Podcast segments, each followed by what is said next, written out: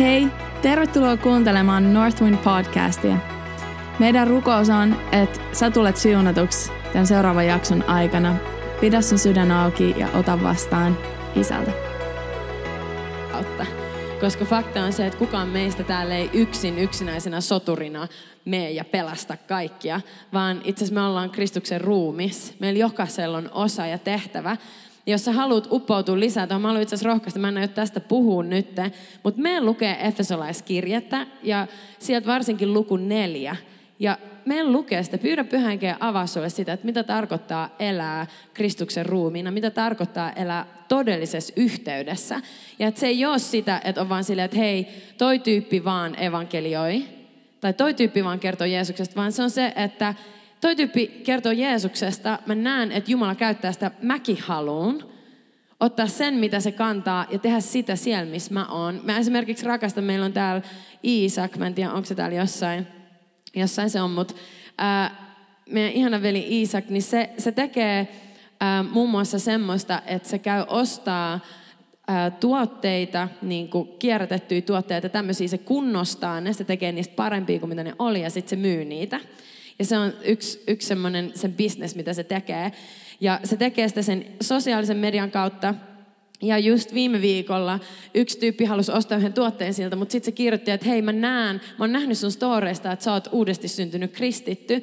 Että et mäkin oon uskonut Jeesuksen mun elämässä, mutta mä oon mennyt ihan toisen suuntaan ja mä kaipaan takaisin Jumalan luo.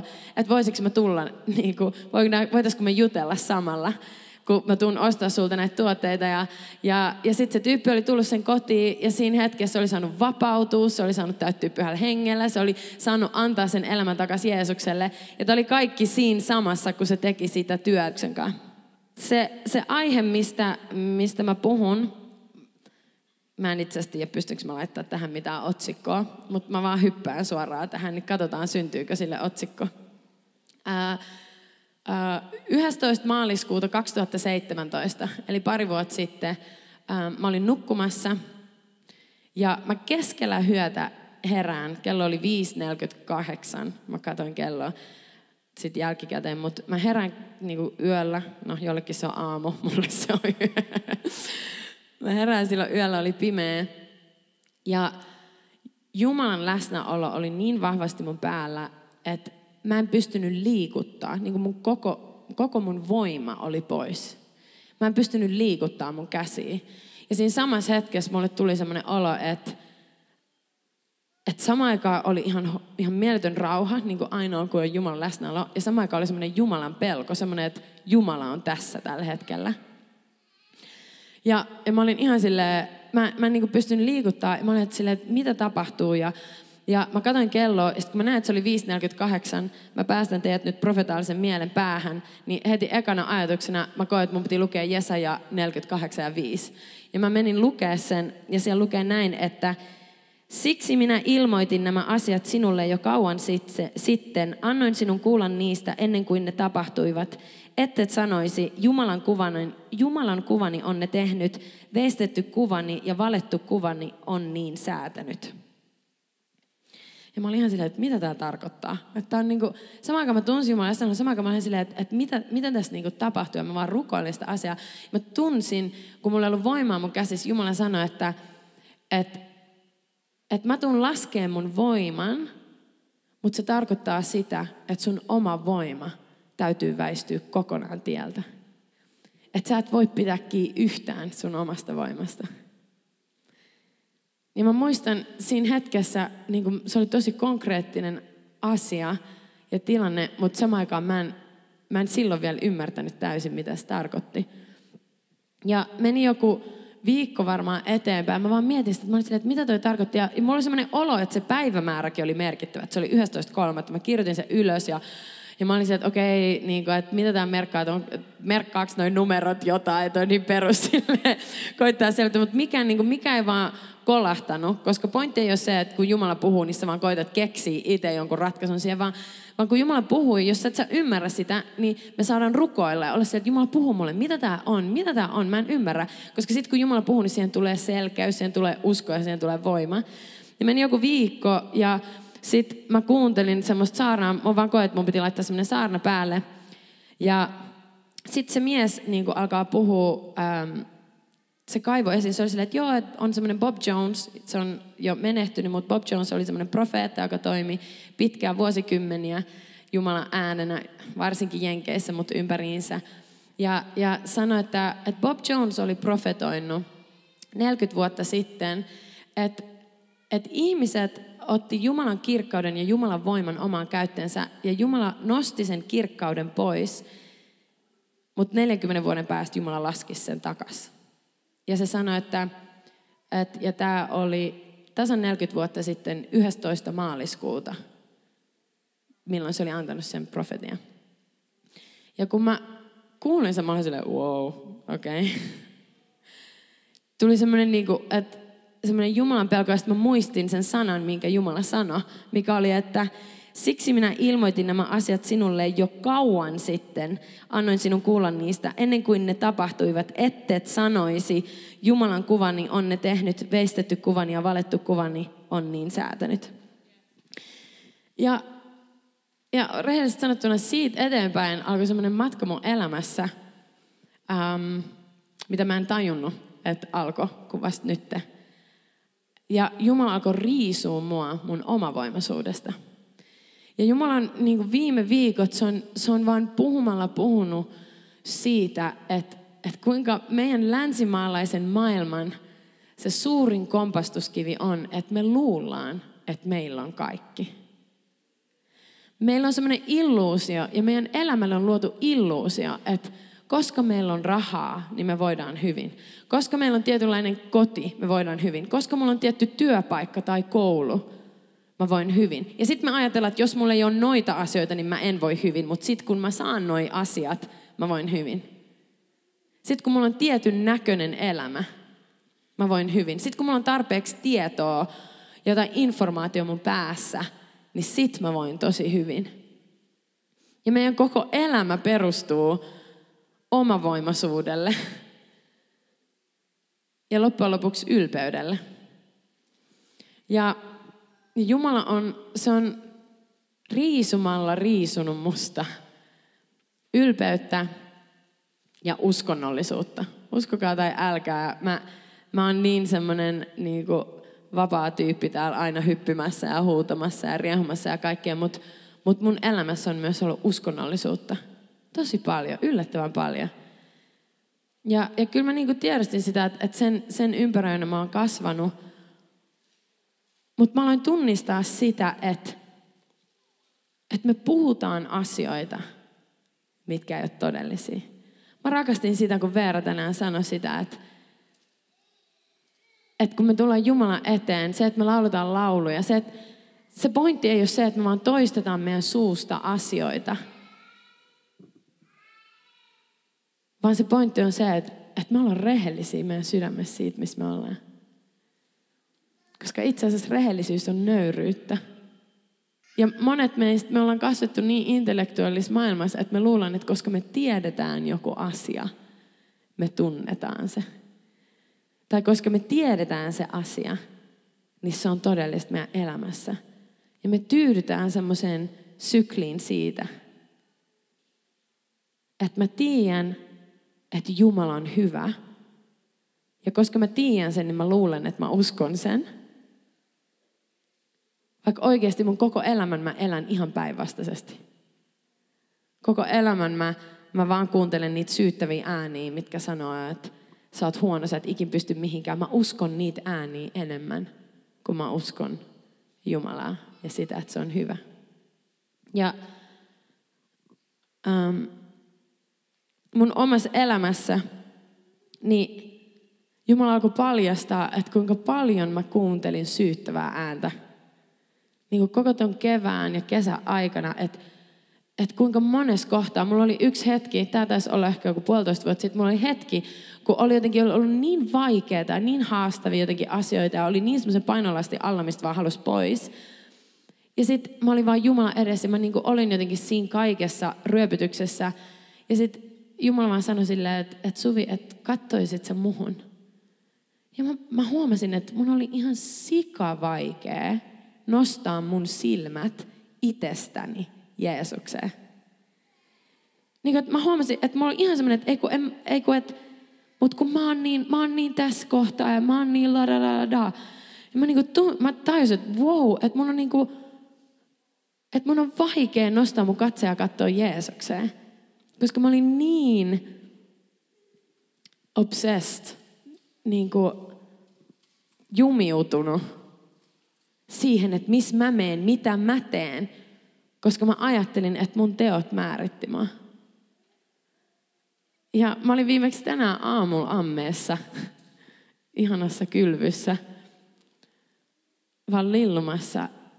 Ja mä, mä tunsin sen, että mä olin silleen, että on vieläkin asioita mun elämässä, että mä huomaan, että mä teen ne, jotta Jumala sä rakastaisit mua enemmän.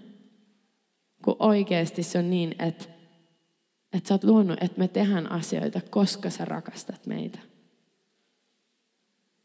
Ja toi on semmoinen asia, mitä mä oon tiennyt, ja se on ollut todellista joissain kohtiin mun elämässä. Mutta pelkästään sen tietäminen on välillä estänyt sitä, että se on ollut todellista mun elämässä, koska sen asian tietäminen on luonut illuusion siitä, että se on todellista mun elämässä. Mä haluan mennä lukea Johannes 10, Johanneksen evankeliumi, luku 10. Täällä lukee näin, nämä on Jeesuksen sanoja. Totisesti, totisesti minä sanon teille, se, joka ei mene ovesta lammastarhaan, vaan nousee sinne muualta, on varas ja rosvo. Mutta joka menee ovesta sisälle, on lampaiden paimen. Hänelle portinvartija avaa oven ja lampaat kuuluvat hänen äänensä. Hän kutsuu omia lampaitaan nimeltä ja vie ne ulos. Laskettuaan ulos kaikki omat lampaansa, hän kulkee niiden edellä. Lampaat seuraavat häntä, sillä ne tuntevat hänen äänensä, mutta vierasta ne eivät seuraa, vaan pakenevat häntä, koska ne eivät tunne vieraiden ääntä. Jumala antoi mulle tämän luvun, kun mä yksi päivä rukoilin. Mä olin että Jumala, että, että mikä tämä on, että tämä niinku syyttävä ääni, mitä mä kuuntelen, ja kaikki tämä, mitä mun elämässä on, että, että Jumala puhuu mulle, ja sanoi, että lue Johannes 10, ja mä luin tämän, sitten mä olin että mä en ymmärrä. Sitten mä hovitti toi seuraava, ja oli, että Jeesus kertoi heille, englanniksi lukee, että fariseuksille. Jeesus kertoi fariseukselle tämän vertauksen, mutta he eivät ymmärtäneet, mitä hänen puheensa tarkoitti. Silleen, there we go. Fariseukset ei ymmärtänyt, mitä Jeesus tarkoitti. Ja sitten saa tulla nöyrään kohta olla silleen, että okei okay, Jeesus, auta mä ymmärtään, koska selkeästi nyt mä oon noiden fariseuksisten kanssa ihan samassa veneessä, niin puhu mulle. Ja Jeesus puhuu siitä eteenpäin. Totisesti, totisesti minä sanon teille, minä olen lampaiden ovi. Kaikki, jotka ovat tulleet ennen minua, ovat varkaita ja rosvoja, mutta lampaat eivät ole kuulleet heitä. Minä olen ovi, kuka ikinä tulee sisälle minun kauttani, hän pelastuu. Hän käy sisälle ja ulos ja löytää laitumen. Varas ei tule muuta kuin varastamaan, tappamaan ja tuhoamaan. Minä olen tullut tuomaan elämän ja yltäkylläisyyden. Ja rehellisesti sanottuna siinkin kohtaa mä olin vielä silleen, että okei, pyhänkin, mitä tämä tarkoittaa. Ja, ja Jeesus alkoi puhua mulle siitä, että jokainen ääni sun elämässä, mikä ei tuu portin kautta, mikä ei tuu Jeesuksen veren kautta, niin se ei ole multa. Jos sä oot käynyt Northwindilla nämä viime viikot, niin itse asiassa tämä on ollut teemana. Tämä on, on tullut esille. Mä rakastin, kun Ben Fitzgerald oli täällä, se jako tämän saman. Se sanoi, että Jumala oli antanut tämän aiheen sille, kun se oli kävelemässä tänne. Ja mä itkin penkessä, koska musta tuntui, musta tuntui että, että Jumala itse puhuu. Se oli niin kuin, että, että, että koska Jumala kuulee meidän rukoukset. Jos sulla on joku asia sun elämässä, mihin se pyydät, että Jumala puhuu lisää, Jumala tuo vapautta ja Jumala tekee, pyydä sitä, niin Jumala täyttää kenen tahansa suun, missä tahansa tilanteessa tuomaan sen totuuden, mitä sä tarvit. Jos sä sun sydämessä etit totuutta enemmän kuin mitään muuta, niin sä tuut kuulemaan Jumalan äänen. Se on sataprosenttinen fakta koko mun elämän, ihan sama vaikka mä oon ollut kuin sokea ja kuin pihalla, kun mun sydän on aina halunnut, että Jeesus puhussa mulle. Vaikka mä oon ollut kuin ylpeä ja kuin uppin, uppiniskanen, niin järeepäinen, niin kun mun sydän on ollut että Jumala, ihan sama mitä, mutta mä haluan kuulla sun äänen, niin se aina puhuu. Ja mä rakastin, Jumala oli jo viikkoja pari kuukautta se oli puhunut tästä aiheesta ja sitten se tuo vielä ulkomailta jonkun tyypin ja laittaa sen suuhun sen saman sanan. Mutta jokainen ääni, mikä ei tuu portin kautta, mikä ei tuu Jeesuksen kautta, se ei ole Jumalan ääni. Ja mä tunsin, että mun kuuluu tänäänkin vahvistaa tätä uudestaan ja uudestaan, koska ainakin mun elämässä oli niin pinttynyt syvälle, koska oli kasvanut niin paljon uskonnollisessa ympäristössä, että et se syyttävä ääni kuulostaa Jumalalta. Koska tiedätkö, syyttävä ääni ei, ei se yleensä käyttää sellaisia asioita, mitkä tuntuu järkensä käyviltä. Ja pa, niin kuin hulluinta siinä on se, että se piilottaa itsensä tosi pyhään verhoon. Mutta se on teko pyhä verho.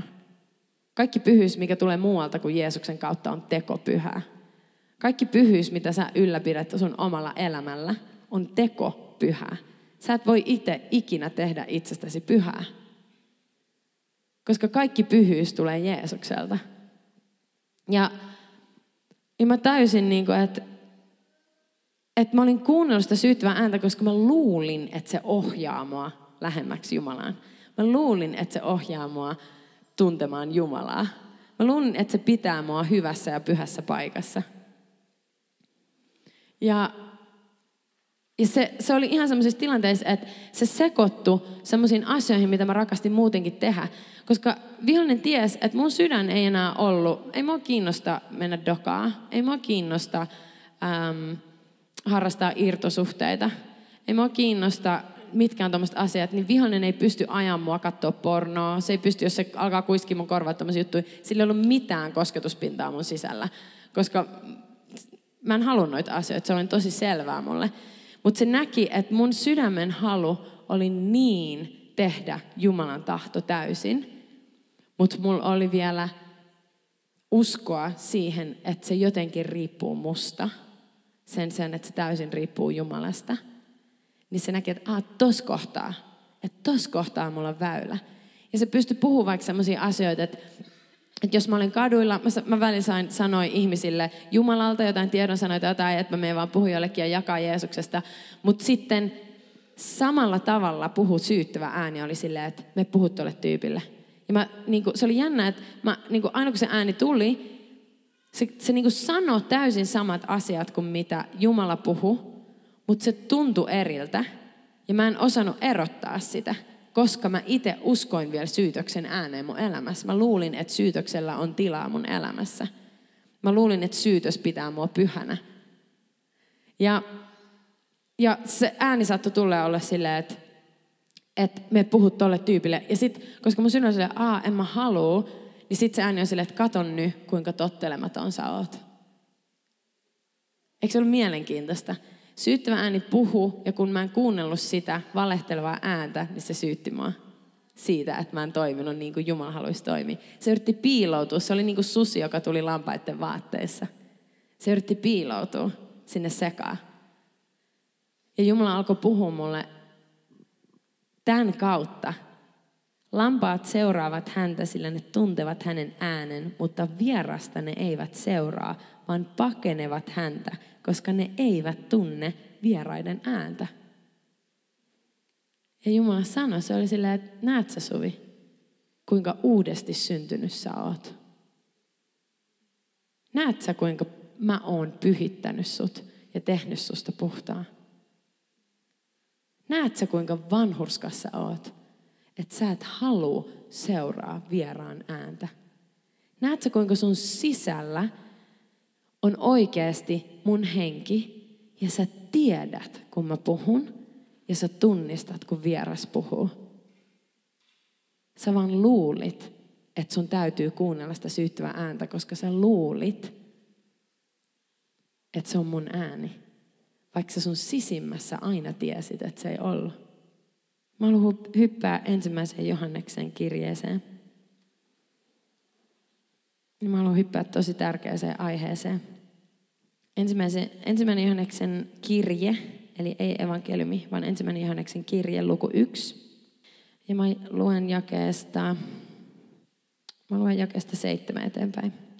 Mutta jos me vaellamme valossa, niin kuin hän on valossa, meillä on yhteys keskenämme ja Jeesuksen hänen poikansa veri puhdistaa meidät kaikesta synnistä. Jos sanomme, ettei meillä ole syntiä, me eksytämme itsemme, eikä totuus ole meissä. Jos me tunnustamme syntimme, niin Jumala, joka on uskollinen ja vanhurskas, antaa meille synnit anteeksi ja puhdistaa meidät kaikesta vääryydestä. Jos sanomme, että me ole tehneet syntiä, teemme hänestä valehtelijan, eikä hänen sanansa ole meissä. Mä haluan ottaa nämä jakeet ja mä tiedän, että tästä tulee ratkeamaan riemu, koska tämä on evankeliumia ja joku saattaa myös loukkaantua. ja mä aion kertoa teille siitä, että ihmiset käyttää näitä jakeita siihen, että ne oikeuttaa synti niiden elämässä sanoen, että kukaan meistä ei voi ikinä sanoa, että on synnitön koko loppuelämä. Et koko loppuelämän sä tulet aina olemaan syntinen, niin kuin tässä jakeessa sanotaan. Me tullaan kohta lukea eteenpäin, koska niin kuin varmasti kaikki viisaat ja oppineet täällä tietää, että ikinä ei voi ottaa vain yhtä jaetta tai lausetta mistään kirjallisuudesta, vaan pitää lukea koko juttu, että ymmärtää, mistä siinä puhutaan. Ähm, Mutta Johannes puhuu totta. Se puhuu siitä, että tällä planeetalla ei ole yhden yhtäkään ainuttakaan ihmistä, joka voi sanoa, että on synnitön. Niin kuin, että täällä ei ole ketään. Sen takia Jumala antoi lain. Se, kun sä luet vanhaa testamenttia, sä oot silleen, oh, miksi on niin hirveä laki, että täällä on niin sata miljoonaa säädöstä. Just sen takia, että sä tuntisit ton taakan. Usko mua, tää on ilosanoma. Tää menee iloiseksi ihan just. Jumala antoi lain just sen takia, että sä tunnet sen taakan ja sä tunnet, että sä et ikinä pysty täyttää sitä. Sä oot totaalisen kyvytön, sä oot absoluuttisen avuton ikinä täyttämään Jumalan lakia. Ikinä. Sä et voi ikinä täyttää sitä pyhyyttä, mitä Jumala on. Ihan sama, kuinka hyvää elämää sä oot elänyt. Niin kuin meillä täällä länsimaissa on niin kuin, huvittaa jotenkin se, että tiedätkö, sä voit ostaa jonkun, jonkun puun jostain tuolta tiedätkö, ulkomaille ja lähettää rahaa vähän orvoille ja, ja sitten sulla tulee oikein, että mä oon niin hyvä tyyppi ja minä en ketään satuta ja en tee kenellekään mitään pahaa. Ja sä voit elää semmoisessa ihanassa illuusiossa, että, että sä oot itse asiassa ihan hyvä. Sä oot itse asiassa ihan hyvä tyyppi. Mutta kun me luetaan vähän eteenpäin, niin sä alat tuntea sen, että mitä on oikeasti olla pyhä ja puhdas. Ja mä lupaan sulle, sä et tule ikinä pystymään siihen itsessäsi. Se oli se, minkä Johannes tässä sanoi. Jos on ketään missään koko maailmassa, joka sanoo, että mussa ei ole syntiä, ja mä itsessäni olen hyvä, ja minä en tarvitse pelastajaa, niin se on valheessa, ja se ei tunne Jumalaa. Ja kun me jatketaan seuraavaan lukuun, luku kaksi. Lapseni, kirjoitan tämän teille, ette te tekisi syntiä. Jos joku kuitenkin syntiä tekee, meillä on isän luona puolustaja Jeesus Kristus, joka on vanhurskas. Hän on meidän syntiemme sovitus, eikä vain meidän, vaan myös koko maailman. Mä haluan jatkaa eteenpäin, koska Jumalan sana on niin hyvä. Siitä me tiedämme tuntevamme hänet, että pidämme hänen käskynsä. Joka sanoo tuntevansa hänet, mutta ei pidä hänen käskyjään, on valehtelija, eikä totuus ole hänessä. Mutta joka noudattaa hänen sanansa, hänessä Jumalan rakkaus on todella tullut täydelliseksi. Tästä me tiedämme olevamme hänessä. Joka sanoo pysyvänsä hänessä, on velvollinen vaeltamaan niin kuin hän, a.k.a. Jeesus, vaelsi. Kukaan meistä ei ole syntinen. Kukaan meistä ei ole synnitön itsestämme. Ei kukaan. Joka ikinen meistä tarvii pelastajan. Ja sen takia Jeesus Kristus tuli. Kun sä luet lakia, sä näet, että sä oot rikkonut niistä vaikka kuinka monta. Ja mä haluan, mä haluan, mä haluan oikein piirtää tämän meille. Kun Jeesus sanoi, että joka on edes, edes ajatellut, katsonut, mielessään himoinnut jotain henkilöä, Ihan sama, että nainen vai mies ja sä oot kattonut himoiten naista tai miestä. Mutta joka on edes ajatuksissaan himoinut jotain, on jo tehnyt huorin hänen kanssaan. Wow, aika intensiivisesti sanottu. Mutta kun se juttu on se, että, että me eletään maailmassa, mikä on henkimaailma. Ja sä joko, joko sä oot täynnä pyhää henkeä ja sä tuot Jumalan voimamaan päälle, tai sit sä sallit muiden henkien toimia sun elämän kautta. Jos me alistutaan Jumalan alle ja Jumalan sanan alle, Jumalan voima tulee todeksi meidän kautta.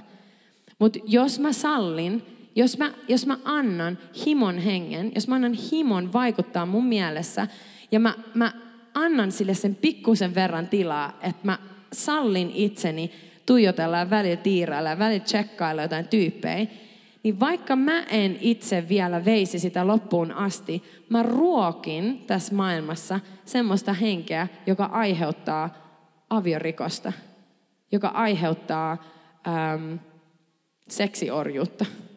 Aika raju, eikö se ole? Nyt tuli synnin tunto huoneeseen. Mutta ilosanoma on se, että Jeesus Kristus tuli ja se täytti lain kokonaan. Siihen, mihin me oltiin totaalisen, absoluuttisen kyvyttömiä ikinä, niin Jeesus tuli silloin, kun me vielä oltiin syntisiä. Maksamaan täyden hinnan, tarkoittaen sitä, mä tiedän, mä tiedän, täällä on ihmisiä tällä hetkellä, jotka on silleen, mä oon kuullut tämän 50 kertaa. Sä voit poistaa ne ylpeyden luurit sun korvilta. Ja tuoda sun sydämen siihen nöyrään kohtaan, että jos sun elämä ei ole täynnä rakkautta vielä tällä hetkellä, niin sä et ole ymmärtänyt tätä vielä. Jos sun elämä ei ole täynnä rakkautta ja täynnä Jumalan voimaa, niin tämä on se pala, mikä puuttuu. Kun sä olit totaalisen kyvytön, synni, täynnä syntiä, Täysin itsekäs. Kun sä eilen mietit sun äiti ja sulla vaan tuli ärsyttäviä, ärsyttäviä ajatuksia sitä kohtaa. Kun sä kävelit niiden ihmisten ohi, kun sä näit, että niillä oli tarvetta, mutta sä oot silleen, ei kun mulla on kiire, mä haluan tehdä mun juttu, ja sä tunsit sun sydämessä, että se oli itsekästä. Kun sä oot sun kaikki päivät mietit vaan sun rutiiniä, sun aikataulua, miten sä ehdit tehdä kaiken, ja sun erityisiä juttuja, ja samaan aikaan sä tiedät, että mut on kutsuttu johonkin enempää, mutta mä en ihan halua katsoa sitä korttia. Mä haluan vielä pysyä tässä mun mukavuusalueella. Niin siihen kohtaan Jeesus tuli ja se kuoli. Se näki meidät, 2000 vuotta myöhemmin se näki meidät täällä meidän länsimaisessa yltäkylläisyydessä ja meidän itsekeskeisessä ylpeydessä – ja mukavuuden halussa. Se näki meidät ja se näki sut ja se oli silleen, että sun takia. Sun takia mä annoin mun elämän. Sun takia. Sun takia, että sä saat olla vapaa siitä itsekyydestä. Että sä saat olla vapaa niistä, niistä himon ajatuksista, mitkä ajaa sut päivästä toiseen katsoa pornoa. Sun takia mä kuolin. Sun takia, että sun ei tarvi kuunnella sitä syyttävää, syyllistävää ääntä. Sun takia mä kuolin. Sä, joka, joka, jolle on annettu niin paljon, sulle on annettu kaikkea rahaa ja sun pitäisi tietää, mitä sä voit opiskella. Sun pitäisi tietää, mitä sä teet sun elämällä. Sulla on annettu kaikki. Miksi et sä pysty siihen? Miksi et sä osaa päättää, mitä sä teet sun elämällä? Tuolla on, tiedätkö, tuolla on jossain kaukana on tyyppejä, jotka niillä on yhtään mitään ja niillä on vaikka niin kuin, mitkä olosuhteet ja silti ne elää Jeesukselle. Mikset sä elä Jeesukselle? Sun takia Jeesus kuoli. Mun takia. Koska Jeesus näki meidät. Se näki meidät meidän ylpeydessä. Se näki meidät meidän uskonnollisuudessa – se näki meidät meidän omavoimaisuudessa ja suorittamisessa. Se näki meidät siinä syklissä, että me uudestaan ja uudestaan yritetään ansaita se rakkaus, koska me ollaan liian ylpeitä myöntämään, että Jeesus, mä en pysty ansaita sitä. Ja mä tarviin sua. Että ainut ratkaisu, mitä mulla on, on antautua sulle kokonaan. Jeesus kuoli sen takia, että me voitaisiin olla rehellisiä. Että meidän ei tarvitsisi jäädä sen häpeän alle – mikä sanoo, että meidän pitää keksiä 50 eri selitystä, että miksi me eletään, mitä me eletään. että no mut hei, mä, mä vaan niinku, mä oon vaan niin täynnä voimattomuutta, koska mun vanhemmat ei ikinä rakastanut mua. Minkä mä voin sille? Mä, mulla oli alkoholisti vanhemmat. Mun puoliso on pettänyt mua, kai nyt mä oon katkera. Mitä sä luulet? Miten sä voit sanoa mulle? Mulla oli sitä tätä mun elämässä. Kuka ikin rohkaisu mua? Mun koulussa mua kiusattiin, mua on pilkattu. Meillä on se häpeä, minkä takia meidän täytyy riippua kiinni selityksistä, että miksi me eletään jotain muuta kuin sitä, mitä tämä raamatun sana sanoo niin selvästi. Joka sanoo tuntevansa hänet, mutta ei pidä käskyjään, on valehtelija, eikä totuus ole hänessä. Joka sanoo pysyvänsä hänessä, on velvollinen vaeltamaan niin kuin hän vaelsi. Koska ne meidän selitykset, ne meidän sessiot siitä, että että joo, mun pitää vaan, mulla on vielä tämä hirveän syvä prosessi ja pitkä prosessi, koska tätä, tätä, tätä, tätä, tätä on tapahtunut ja sen takia mä oon niin voimaton ja mä oon niin kyvytön. Sen sijaan, että me ollaan rehellisiä, että, että ei. Koska se on se, mun, se, se, on, se on se syntinen luonto, se on se, mikä on joka ikisen ihmisen päällä ja edessä ilman Jeesusta. Ihan sama kasvoit se maailman parhaassa perheessä vai maailman syntisimmässä perheessä. Sä tarvit Jeesusta. Sä oot kyvytön mihinkään ilman Jeesusta.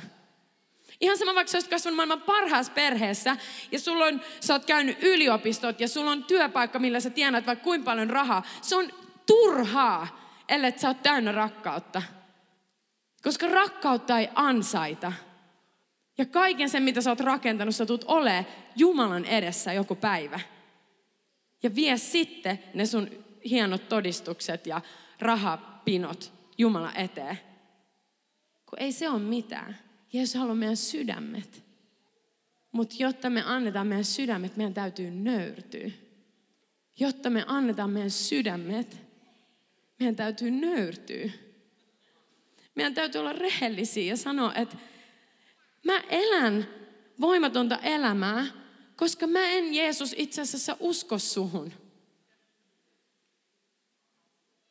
Mä elän katkeruudessa, koska Jeesus, mä en usko siihen, että sä oot antanut mulle anteeksi. Miten mä voin antaa anteeksi jollekin, jos mä en ole ottanut vastaan anteeksi antaa? Mä elän voimattomuudessa, koska mä pidän kiinni mun omista tavoista, mun omasta tiestä sen sijaan, että mä päästän irti ja mä oon vaikka lahnana Jumala sun edessä niin kauan, kunnes sun voima täyttää mut. Meidän täytyy uskaltaa olla rehellisiä. Meidän täytyy uskaltaa olla nöyriä. Tämän vuoden alussa mä sanoin meidän pastoreittenkin tiimissä, mä sanoin, että mä olin silleen, että vitsi, että, että mä huomaan, että me puhutaan sairaiden parantamisesta semmoisella tavalla, että ihan niin kuin me käveltäisiin sata prossaa koko ajan. Ja se ei ole totta. Ja Jumala vei mua semmoiseen paikkaan, että mä huomasin, että mä puhun sitä. Mutta mä olin silleen, että jos mä oikeasti uskon tähän, niin sitten sen täytyy näkyä mun elämässä. En ole vielä valmis. ja se oli herätys, että nyt Suvi.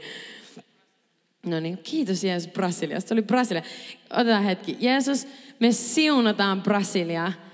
Kiitos Jeesus, että Brasilia kuuluu sulle. Isä, me kiitetään siitä, että sä murrat korruption voiman. Jeesus, sä teet siinä maassa sen, mikä on ihmisille mahdotonta. Mutta Jumala, sulle se on täysin mahdollista. Jeesus, sä otat ne tyypit, jotka on kaikista vaikutusvaltaisempia, kaikista varakkaimpia, kaikista menestyneempiä. Ja sä tuot ne polville, Jeesus, sun edessä. Ne tulee julistamaan evankeliumia siinä maassa. Jeesus, että köyhät ja orvot saa kuulla. Jeesus, evankeliumi, ne saa löytää sut. Ja se maa, se koko maa, koko Brasilia pelastuu Jeesus sun nimessä. Amen. Amen. Mennään Brasiliaan helmikuussa, niin voit laittaa säkin herätyksen rukoilla Brasilian puolesta. Meidän tarvii vaan nöyrtyä.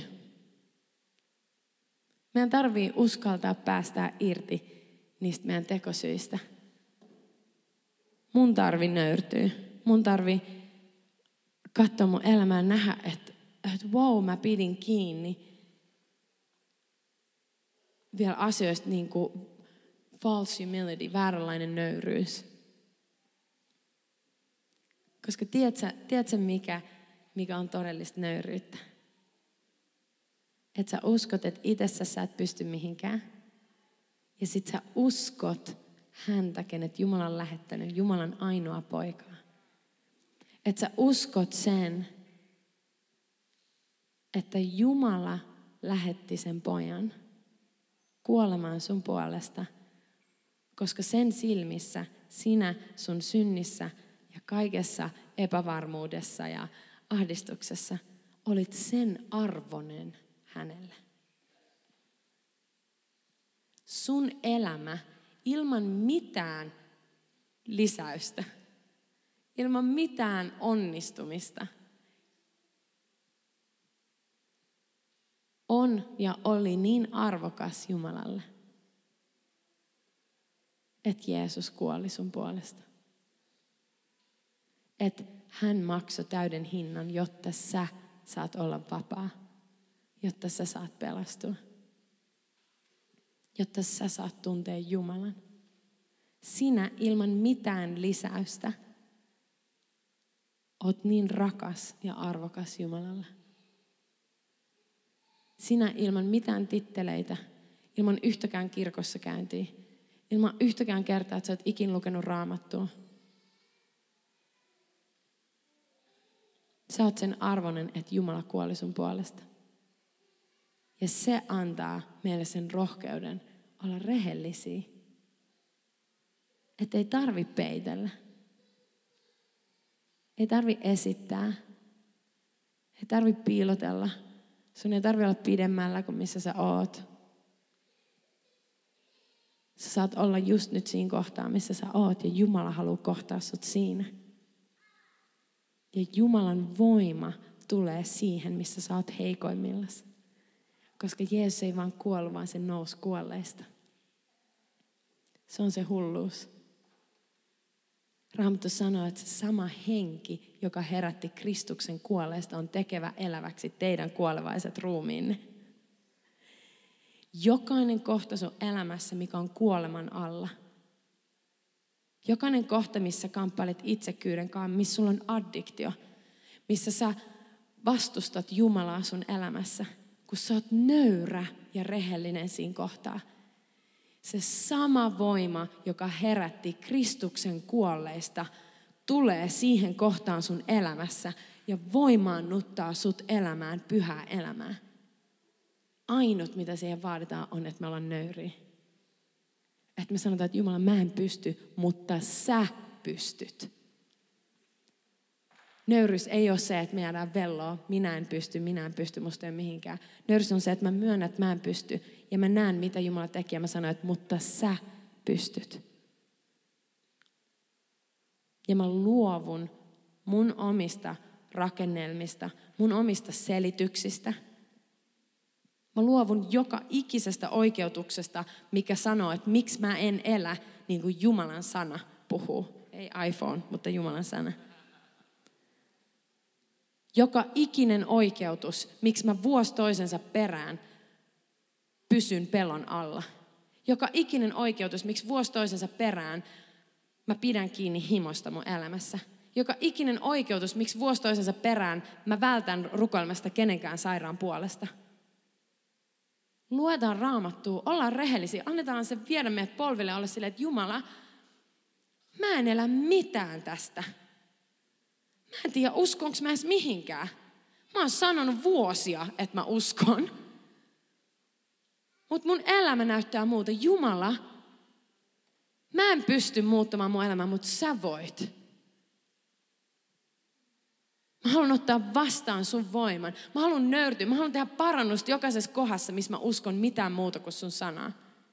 Mä haluan antautua sulle kokonaan. Ja Jumala tekee se. Tiedätkö, mä päätän tämän tähän. Mun, mun elämässä oli niin paljon ihmispelkoa, mä en edes täynnä sitä. Mä täysin, että kaikki se mun uskonnollisuus, kaikki se, missä mä puhuin asioita, mitkä olivat todellisia mun elämässä, johtui siitä, että mun elämässä oli semmoinen ajatus, että, että ihmisten mielipiteet oli tärkeämpiä kuin Jumalan mielipiteet. Jos joku olisi kysynyt mut tota, mä en olisi tajunnut sitä. Mä en mä olisi ollut silleen, aha, ei todellakaan. Mutta Jumala avastui mulle. Se näytti, kun mä rukoilin. Mä olin se, että Jumala, mä näen, että mun elämässä mä toimin tällä tavalla. Mikä tässä mättää? Mä en aio keksiä selityksiä, että viisi vuotta sitten mun mummo kirosi mut jossain vuorella. Mä, mä, nyt vaan, mä nyt vaan puhun tosi suoraan. Mä en aio keksiä selityksiä. Mä sanoin, että Jumala, miksi mun elämässä tämä ei ole todellista? Kun sun sana sanoo niin, miksi mun elämässä tämä ei ole todellista? Ja mä rukoilen, mä, mä rukoilen näitä asioita, mä rukoilen niitä niin kauan, kunnes siihen tulee vastaus. Jumala aina vastaa. Ja se näytti mulle, se vei mua syvemmälle, syvemmälle, syvemmälle, kunnes päästiin siihen, että Suvi, sua kiinnostaa ihmisten mielipiteet enemmän kuin mun mielipiteet. Ja kun mä sain sen, mä olin silleen, wow. Ja aina mitä mä pystyin tämän että Jumala, kiitos, että sä näytit tämän. Ja mä haluan kokonaan kääntyä tästä pois. Mä haluan vaan seuraa sun ääntä. Mä haluan, että sun ääni on ainut, mikä määrittää mun elämän. Tee se todeksi mun elämässä. Ja jotain mun sisällä muuttui, se kääntyi. Mä en, osaa, mä, en, mä en osannut sitä tehdä. Ja mä huomaan, että nyt niin erilaisissa tilanteissa, missä mä huomaan, että, että kun joku reagoi tavalla, niin sitten mä muutan sitä, mihin mä olin menossa sen takia, koska, koska itse asiassa mä mietin, että aha, ton ihmisen mielipide vaikuttaa jotenkin siihen, että miten mun pitää elää väärällä tavalla. Niin yhtäkkiä, kun sitä tapahtuikin, niin mä en, mä en enää liikahtanutkaan siihen suuntaan. Ja ei se ollut jotain, mitä mä tein. Se oli jotain, mitä Jumala teki. Ja tämä pätee jokaiseen kohtaan, missä sulla on kuolemaa sun elämässä. Jokainen kohta, missä me ei eletä todeksi vielä Jumalan sanaa. Jokainen kohta. Koska sä oot uusi luomus. Ja Jumala haluaa, että, että se on totta sun jokaisella osa-alueella. Ja se on nöyryys, mitä kautta me eletään. Kiitos, että sä olit mukana ja kuuntelit. Me toivotaan ja rukoillaan, että tämä sana siunasi sun elämää tosi paljon. Sä löydät meidät Facebookista ja Instagramista ja netistä osoitteesta northwind.church. Siunausta ja nähdään pian.